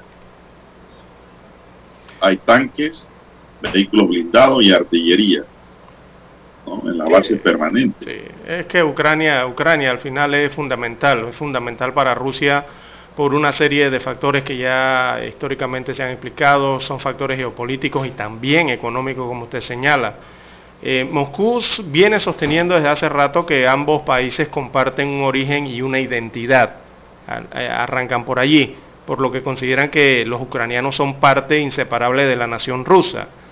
Eh, por lo menos en la parte geopolítica, el control ruso de Ucrania es esencial eh, para los rusos en el sentido de evitar lo que sería una especie, lo que sería más bien la adhesión ucraniana a la OTAN, ¿verdad? Que tanto se ha escuchado en estos días, y también a la Unión Europea, de paso. Lo que para Rusia eso pondría en riesgo el papel de su país como potencia en Europa, por una parte Además, Moscú cuenta con otros intereses eh, económicos en, ese eh, en Ucrania. Recordemos que el Estado ucraniano representa una de las principales economías del espacio postsoviético. Dentro de todos estos territorios y países postsoviéticos, Ucrania es el que tiene eh, mayores recursos y una economía, digamos, algo mejor. Y la otra parte que es bien importante para Rusia y para Putin, es de suponer yo, es el tema que en Ucrania, Ucrania es el país de las postsoviéticas que es el que alberga gran parte de la red de gasoductos rusos. Esos gasoductos rusos que suministran de gas a Europa. Las tuberías, o sea, estas grandes, eh, estos grandes, estas grandes redes están en territorio ucraniano. Por ahí es por donde pasa y ese gas va para Europa, que es importante para Europa, ¿no? Sobre todo en las temporadas de invierno para poder calentar a las poblaciones europeas. Eh, mucha calefacción en esta área. Así que son puntos eh, importantes que se ven aquí en este tema eh, de este ataque ruso a los ucranianos.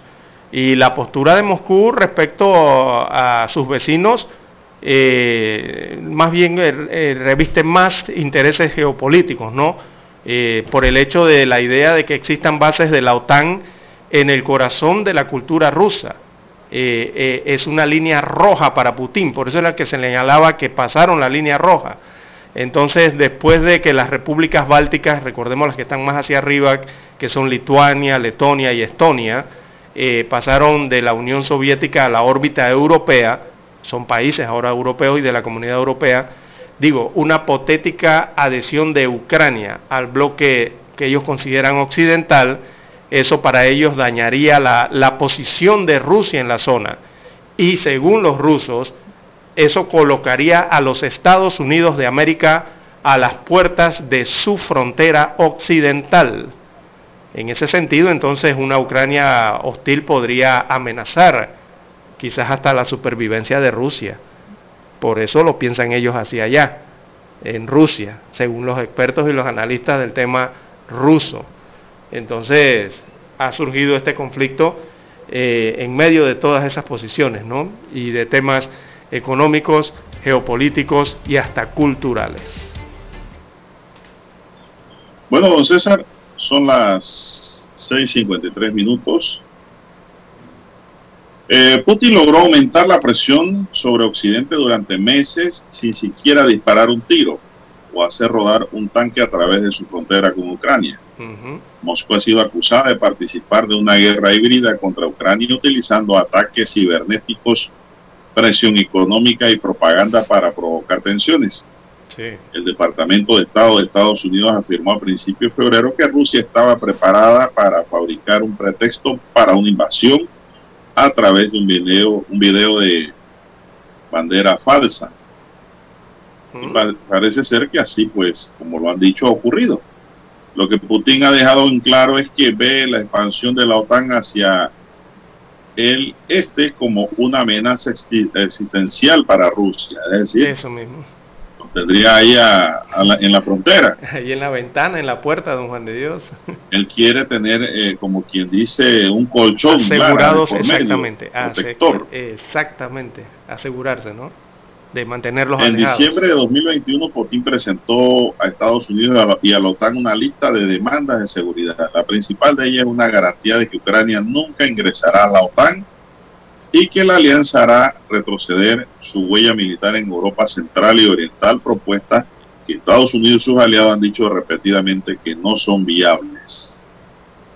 Putin indicó que no estaba interesado en largas negociaciones sobre el tema son ustedes quienes deben darnos garantías y deben hacerlo de inmediato. Respuesta ya, ahora mismo, dijo a finales del año pasado en su conferencia de prensa anual. ¿Estamos desplegando misiles cerca de la frontera de Estados Unidos? No, no lo estamos. Es Estados Unidos el que ha venido a nuestra casa con sus misiles y ya está parado en nuestra puerta, dijo Putin. Las conversaciones de alto nivel entre Occidente y Rusia concluyeron en enero sin ningún éxito. El enfrentamiento llevó a los líderes de Europa a participar en un frenesí de diplomacia itinerante, explorándose un canal de negociación establecido entre Francia, Alemania, Rusia y Ucrania para resolver el conflicto en el este de Ucrania, conocido como las conversaciones de formato de Normandía, podrían proporcionar una vía para calmar la crisis actual. Sí, porque la, conferencia de prensa con el nuevo canciller alemán Olaf Scholz el 16 de febrero, Putin repitió las afirmaciones sin fundamento de que Ucrania está llevando a cabo un genocidio contra los habitantes eh, de Rusia en la región de Donbass y pidió que el conflicto se resuelva mediante el proceso de paz de Minsk, haciéndose eco de la retórica similar que se utilizó como pretexto para anexar Crimea. Moscú y Kiev siguen en desacuerdo sobre elementos claves del acuerdo de paz firmado en 2015.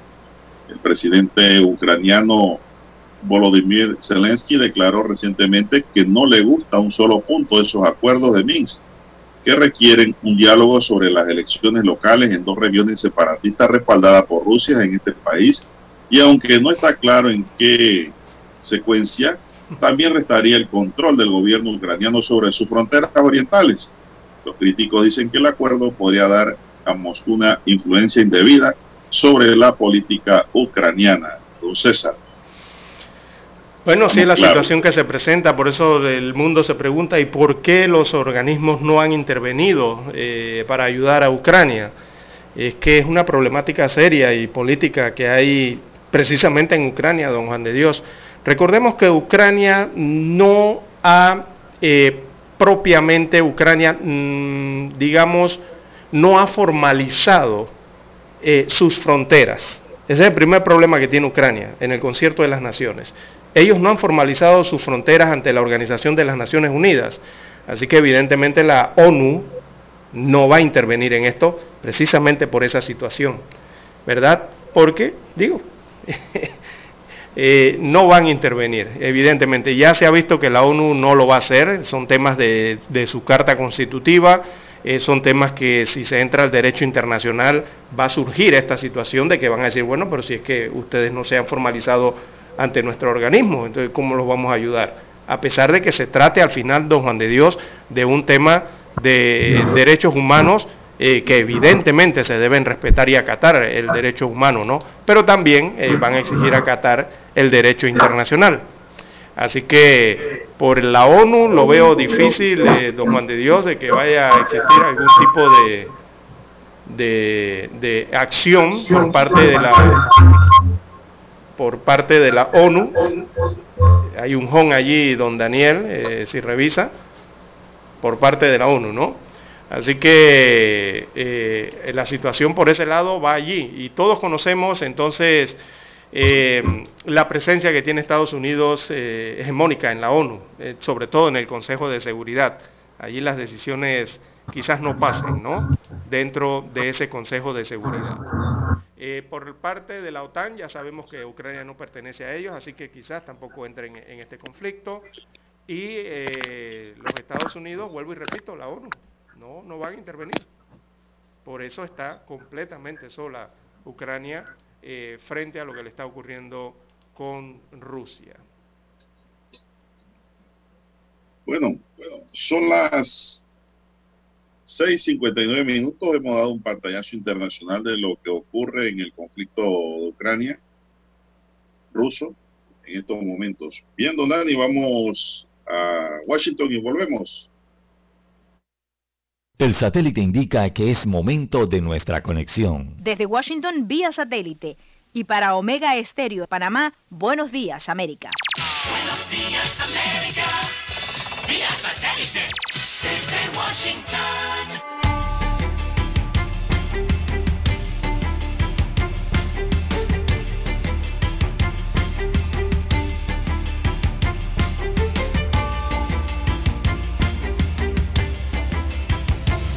Desde Washington les informa Henry Llanos.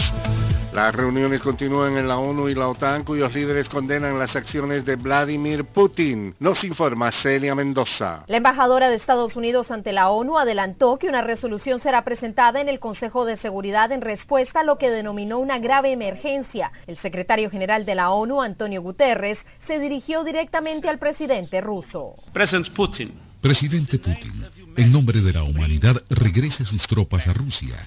En nombre de la humanidad, no permita que se inicie en Europa la que podría ser la peor guerra desde principios de siglo.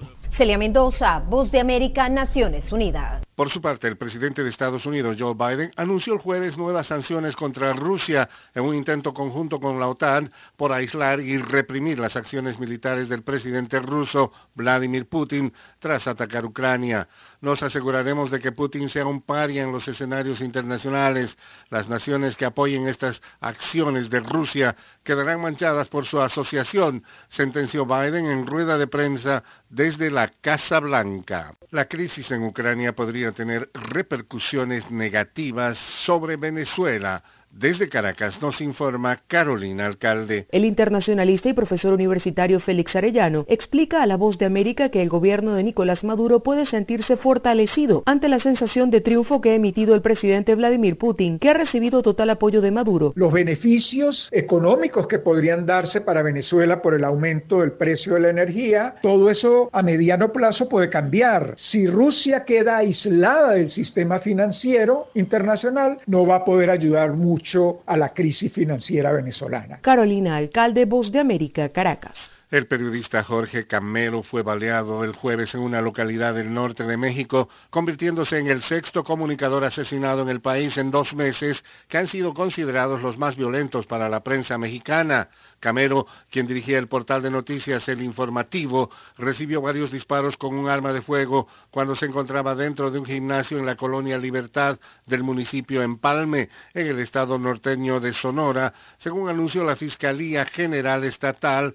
En el lugar se recolectaron ocho casquillos de bala calibre 9 milímetros. Desde Washington, vía satélite, y para Omega Estéreo de Panamá, hemos presentado Buenos Días, América.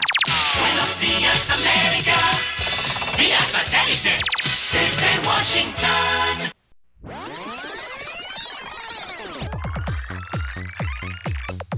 Omega Stereo tiene una nueva app. Descárgala en Play Store y App Store totalmente gratis. Escucha Omega Stereo las 24 horas donde estés con nuestra aplicación 100% renovada. Omega Stereo Noticias.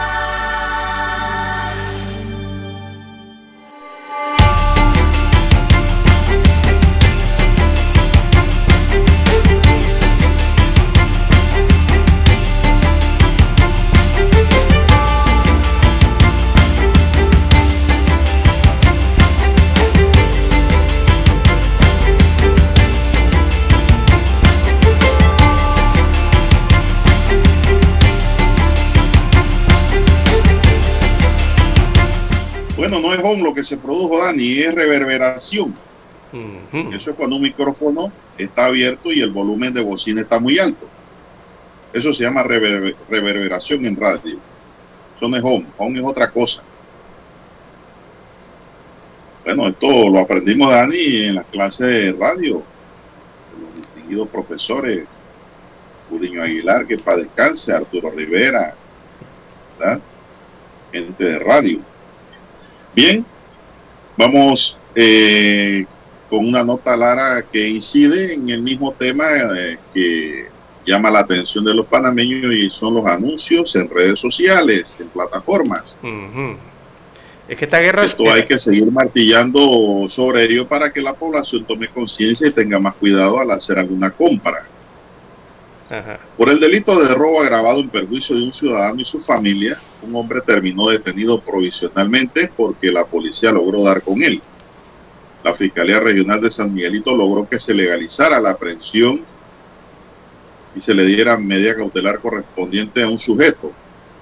El hecho se registró en septiembre del año pasado cuando la víctima junto a su esposa e hijos acudieron a un sector en Colinas de Cerro Batea, mire usted Lara, en San Miguelito, con la intención de comprar un televisor el cual habían visto en una plataforma digital. Sin embargo, al llegar al lugar, el imputado con arma de fuego lo despojó del dinero y celulares y se dio a la fuga.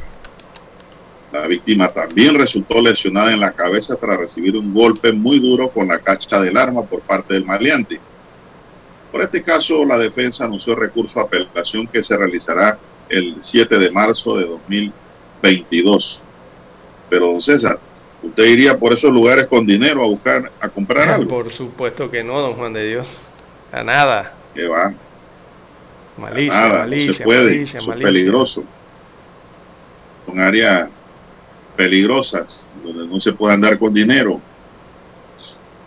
Así que pues tenga usted cuidado con esas compras, señoras y señores. Cuando lo citan a un lugar, repito, Lara, citen a la gente cerca de una estación de policía. Si esa persona le dice que no, tenga la plena seguridad que ese es un maleante. Porque el que la debe, la teme. Entonces, así es. Tenga mucho cuidado. Asimismo, en el área catedral cerca de San Felipe, en estos días llegó un muchacho con una computadora que supuestamente iba a venir ahí un comprador. Ahí fue al revés la cosa. El vendedor sí existía y tenía su computadora, pero se estacionó mal. Para suerte de él, la policía lo vio e inmediatamente se apersonó y le dijo, ¿usted por qué se estaciona en este punto? Aquí no se pueden estacionar, usted no ve que aquí es prohibido. El muchacho explicó, no, yo vengo a vender una laptop y aquí me iban a esperar aquí en este sitio para pagármela. Y la policía, el sargento que lo vio, se echó a reír. Le dijo, muchacho, váyase de aquí, que a usted lo que le iban era robar. Mire usted le iban a robar la laptop seguro. Áreas peligrosas. Ya la policía sabe dónde están esas áreas. Bien, son las 7, siete minutos, señoras y señores, 7, 7 minutos en su noticiero Estéreo, el primero con las últimas en cadena nacional. Más no tienes, voy acá Bien, don Juan de. Dios. Bueno, sí, eh, la hinchazón y la hemorragia en el cerebro del hombre brutalmente golpeado en el estadio Rommel Fernández, luego del clásico del fútbol eh, panameño entre el Plaza Amador y el Tauro. Luego de ese partido ocurrió este hecho. Bueno, eh, este hombre ya está bajando entonces la hinchazón y la hemorragia eh, que lo mantienen hospitalizado. Él estaba en la unidad de está en la unidad de cuidados intensivos, pero eh, está mejorando poco a poco. Luego de esta situación que se enfrentó, eh, que se suscitó después de este partido que ganó el Tauro Fútbol Club y en el que se vieron involucrados entonces seguidores de las barras o los fanáticos ¿no? de las barras de ambos equipos. Así que mejora eh, la condición de salud de este adulto. Bien, las Bueno, 7.10, 7.10 minutos. afortunadamente, ¿no? Afortunadamente, Bueno, ya que usted está hablando de fútbol y de esa reyerta que se dio, eh, ambos equipos, tanto el Plaza como el Tauro Lara tendrán que pagar sus condiciones. Eh, ayer fueron sancionados por las actuaciones de sus fanáticos el pasado sábado cuando se enfrentaron en el estadio Rommel Fernández Gutiérrez. La violencia que se generó tiene eh, en estado delicado a José Ducasa, como dijo don César. La liga ayer tomó la decisión de sancionar a ambos equipos con 8 mil dólares de multa. Un duro golpe a la finanza de estos clubes. Además, los taurinos tendrán tres partidos de local a puerta cerrada y el Plaza pagará con siete juegos sin público. También dijeron que identificarán a las personas involucradas en la riña con la finalidad de vetarlo de los estadios por espacio de dos años. Comportamientos como estos perjudican el trabajo y la imagen por la que juntos trabajamos en el fútbol nacional, en el que debe prevalecer la práctica de valores, el respeto, la tolerancia y el juego limpio. Hicimos el llamado a todos en esta nueva misiva. En la jornada número 4, mañana el Plaza Amador se mide el Deportivo Árabe Unido en Colón, de Colón, perdón, Sí, en el. Estadio Rommel Fernández desde las 6 de la tarde y el Tauro visita a los Potros de Panamá Este en el Hacienda Country Club también mañana desde las 4 de la tarde. Son juegos sin público, Lara. Así es, pues llegaron las sanciones, no tanto para el Plaza Amador como para el Tauro Fútbol Club, que van a tener que abrir la cartera, don Juan de Dios, y realizar también estos partidos sin público como parte de las sanciones. Eh, Bueno, y la reparación, la reparación del fanático, Lara, ¿quién la paga? ah, eso es lo que no dice esto. No dice la- el, el comunicado. El resarcimiento, ¿quién lo paga? Va a quedar impune. No hay sanción penal tampoco, porque aquí hubo el delito de lesiones personales grave. Lara. Y, y los equipos, bueno, por lo menos eh, dijeron que, eh, que identificarán, o sea, todavía no han identificado a las personas involucradas en la riña. Eh, primero con la finalidad esta de vetarlos eh, y eh, si no los identifican tampoco va a la otra parte del, del- del afectado, ¿no? que está en la UCI eh, tratando de mejorar eh, su salud. No eh, esto significa que todavía no saben quiénes lo atacaron. No, no, eso no, eso fue una riña tumultuaria. Sí. Ese es el problema cuando no se identifica al agresor. Bueno, Vamos a ver qué es lo que ocurre César. En las próximas horas, pero esto no se debe repetir. aquí. Bien, en otro tema, don César, ayer encontraron fallecida o muerta, pues, a una persona, una dama, en un residencial en la Fernández de Córdoba.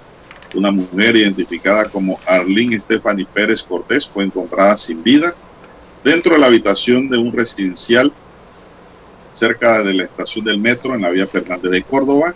El hallazgo lo realizó el personal del residencial, quienes dieron parte a la policía, que llegaron para las averiguaciones y- e iniciar eh, las investigaciones. Eh, datos preliminares indican que la mujer se habría registrado desde temprano en el residencial. Posteriormente subió un hombre, quien salió y volvió a ingresar, pero en este último ingreso no demostró, no demoró mucho y se retiró de las instalaciones. Personal de medicina legal llegaron al lugar para el levantamiento del cuerpo y observaron que la mujer presentaba algunas cirugías en los Sí, senos eso- muy recientes. Exacto. Además, en el levantamiento de las evidencias ubicaron unos analgésicos dentro de la habitación. Mm. Por el momento se desconoce la causa de muerte que debería ser determinada en la necropsia por el Ministerio Público que adelanta las investigaciones de este hecho. Pero esos Claro. indicios nos podrían estar hablando, don Juan de Dios, probablemente de una cirugía. Y una cirugía bruja. Si Pareciera. Pareciera, ¿verdad? Si encontraron todo una eso- cirugía bruja. Exacto, y estaban entonces en ese hotel.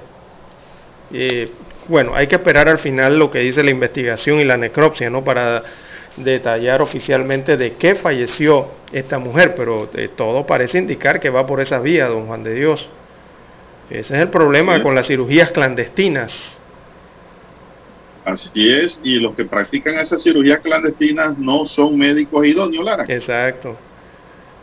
Por eso caen en la clandestinidad. Son delincuentes violadores de la ley que no han sido capturados, pues, y llevados al banquillo de los acusados. Eh, bueno, los videos del local, tiene que haber cámara allí, Lara, en residencial, tiene que haber por fuerza, por obligación. Eh, van a demostrar quién era esa persona, quién tendrá que responder qué fue lo que pasó allá adentro. Sí, ahí hay mucha seguridad, don Juan de Dios, hay una... Y está firmado, la policía lo detiene en menos de 24 horas. ¿Cómo no? Allí cerca eh, hay, don Juan de Dios, muchos comercios eh, que tienen cámaras también, me supongo que dirigidas hacia, hacia la calle, hacia la parte pública, la calle, ¿no? Está enfrente de la estación del metro de Panamá que está cargada de cámaras también, eh, sobre todo para la línea de seguridad, que casualmente está casi allí enfrente del residencial.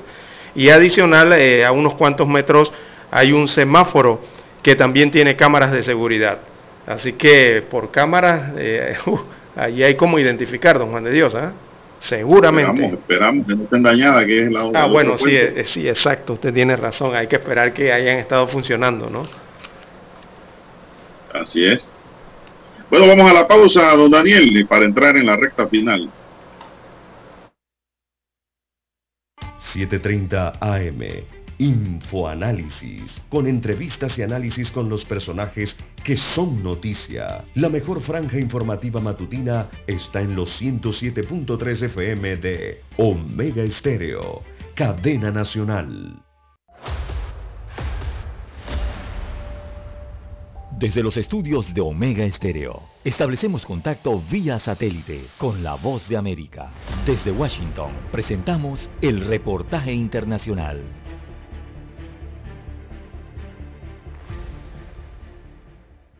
El gobierno de El Salvador, al igual que algunos países de Centroamérica, seguían sin emitir una posición oficial sobre la operación militar de Rusia en Ucrania. Pero los ciudadanos siguen de cerca las noticias sobre el conflicto bélico que, según expertos, está acentuando los desequilibrios económicos. La guerra en Ucrania, además de las pérdidas humanas y los daños a la economía en general, afectará todo el esquema productivo global, según explica a La Voz de América el sociólogo e investigador académico Walter Faguaga. Sin duda, pues, una, una guerra a pesar de todos los daños que, que, va a generar y en este caso todas las, las pérdidas humanas también visibles en el territorio eh, donde se desarrollan también afectan las economías por la volatilidad que tienen y la, y la cercanía a los diversos productos y derivados que surgen. La comunidad internacional ha condenado el conflicto bélico en Ucrania y el investigador Faguaga dice que hay que esperar de cómo evoluciona el alcance que tenga para los países centroamericanos y su economía la intervención militar en el este de Ucrania. Nerima del Reyes, Voz de América. El Salvador. Escucharon vía satélite desde Washington el reportaje internacional. Para anunciarse en Omega Estéreo, marque el 269-2237. Con mucho gusto le brindaremos una atención profesional y personalizada. Su publicidad en Omega Estéreo. La escucharán de costa a costa y frontera a frontera. Contáctenos 269-2237. Gracias. Omega Stereo tiene una nueva app. Descárgala en Play Store y App Store totalmente gratis. Escucha Omega Stereo las 24 horas donde estés con nuestra aplicación totalmente nueva.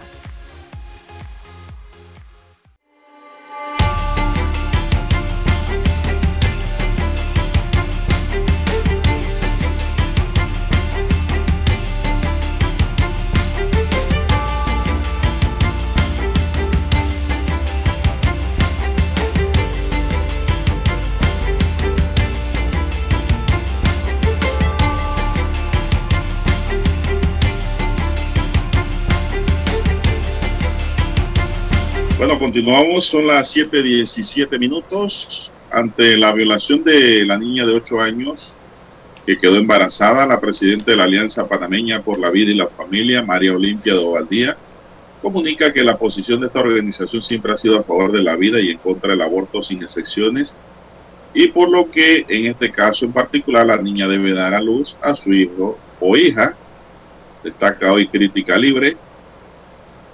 A juicio de la señora de Valdía, los padres de la niña de 8 años no pueden obligarla a abortar. Si la niña quiere tener el bebé, aunque sea una violación, ella debe dar a luz. La patria potestad no puede ser absoluta ni ilimitada. Los padres no pueden hacer ejercer su patria potestad con la niña de 8 años que fue violada. No pueden obligarla a abortar. La decisión de tener al bebé debe ser de la niña violada, dijo la presidenta de la Alianza Panameña por la Vida y la Familia. ¿Qué opina usted, don César? Este tema ya lo abordamos. Sí, que casualmente iba a ocurrir esto. ¿Se acuerda que pro- pro- pronosticamos que esto iba a ocurrir? Que iban a salir eh, organizaciones en pro y otros en contra de eh, el- tema de si la niña debe ser operada eh, eh, en cuanto a este te- eh, en cuanto al embarazo, ¿no? Eh, pero don Juan de Dios, eh, eh, es que estamos hablando de eso, de una niña. Ni siquiera estamos hablando de una preadolescente, ni siquiera de una adolescente. Entonces, con esto, don Juan de Dios, lo que yo le quiero preguntar, decir es si realmente esa niña tiene conciencia de lo que está pasando, de lo que le está ocurriendo, de lo que ya le ocurrió y de lo que le viene, ¿verdad? A futuro. ¿Tendrá una conciencia real para tomar decisiones en este aspecto? Eh, yo dudo, no yo dudo mucho. legal Yo- para- yo dudo mucho eso y, y entra el otro tema que tiene que ver con las páginas de, de las leyes, ¿no? Al respecto. Bueno, me parece que la alianza está poniendo en ejecución sus principios nada más, Lara. Lo único Ah, no, que sí, esos claro, ¿no? principios pues, colisionan con lo que establece la ley material en materia de derecho eh, penal, ¿verdad? Y lo que establecen las normas administrativas de salud.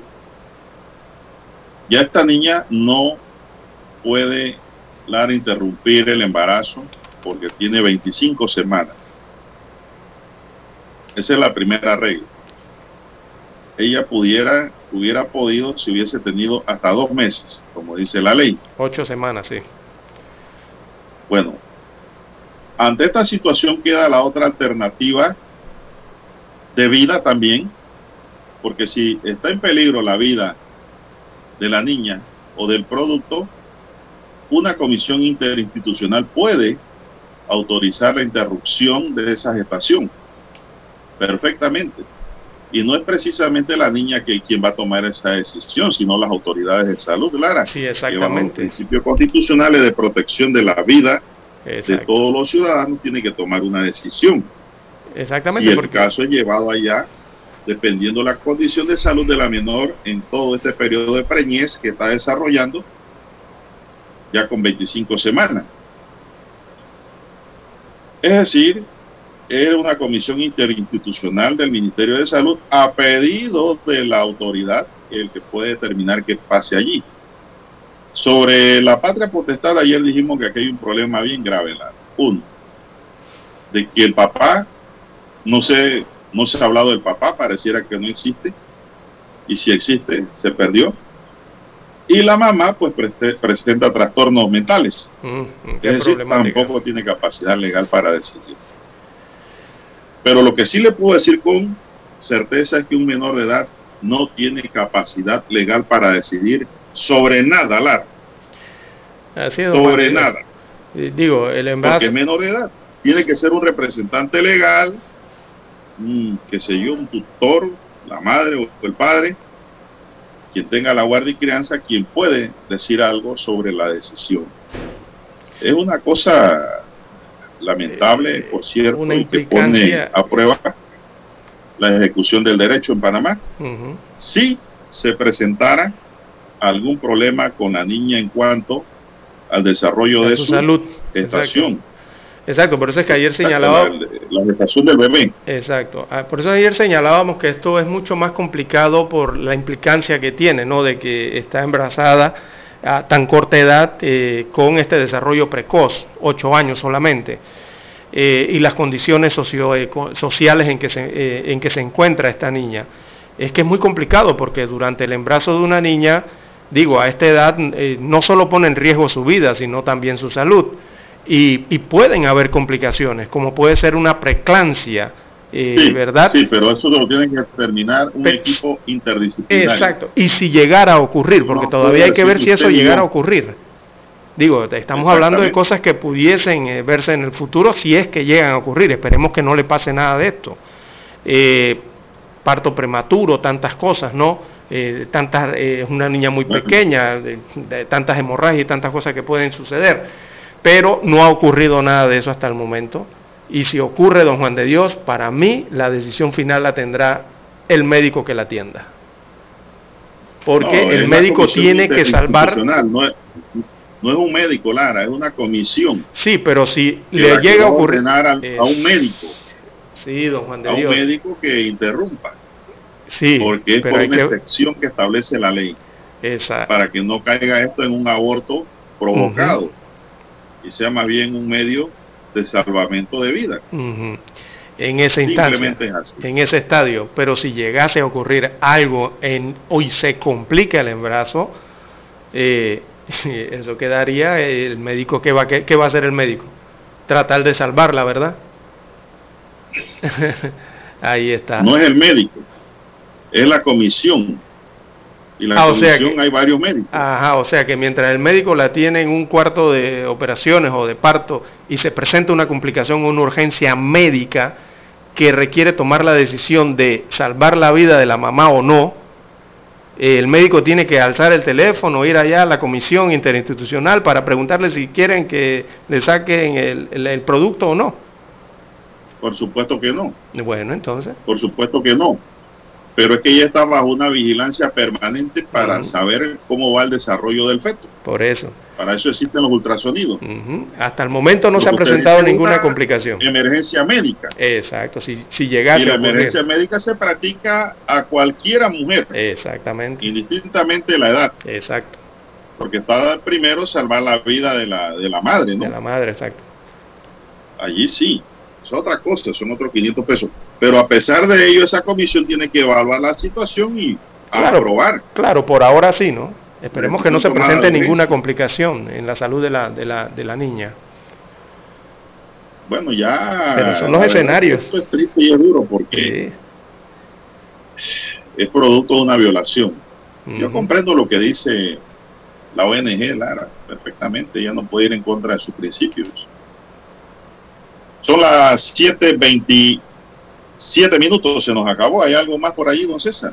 Eh, no, bueno, nada más anoche que Panamá Metro ganó. Don Juan de Dios Metro dejó en el terreno a Panamá Este y toma la ventaja en la final del béisbol juvenil. Anoche ganaron los metropolitanos seis carreras por cinco en este tercer partido. Así que felicidades a los metrillos. Bueno, y para los montañistas eh, y la gente que le gusta la vida natural, reabren el sendero natural del Charco en el Parque Nacional Soberanía, eso es aquí cerquita, eh, en la carretera que va hacia Gamboa. El sitio turístico estuvo cerrado desde septiembre por trabajo de rehabilitación y mejora y desde ahora estará abierto de martes a domingo. Ya lo saben, pues la gente que le gusta ir a tomar fotografías, respirar aire fresco, caminar. Eh, Bueno, ahí está ese lugar cercano a la ciudad. Daniel Arauz Pinto nos acompañó en el tablero de controles. En la mesa informativa les acompañamos. César Lara. Y Juan de Dios Hernández Sanjur, gracias por su atención, amigos y amigas. Sigan escuchando Mega Estéreo porque ya viene el equipo de Infoanálisis.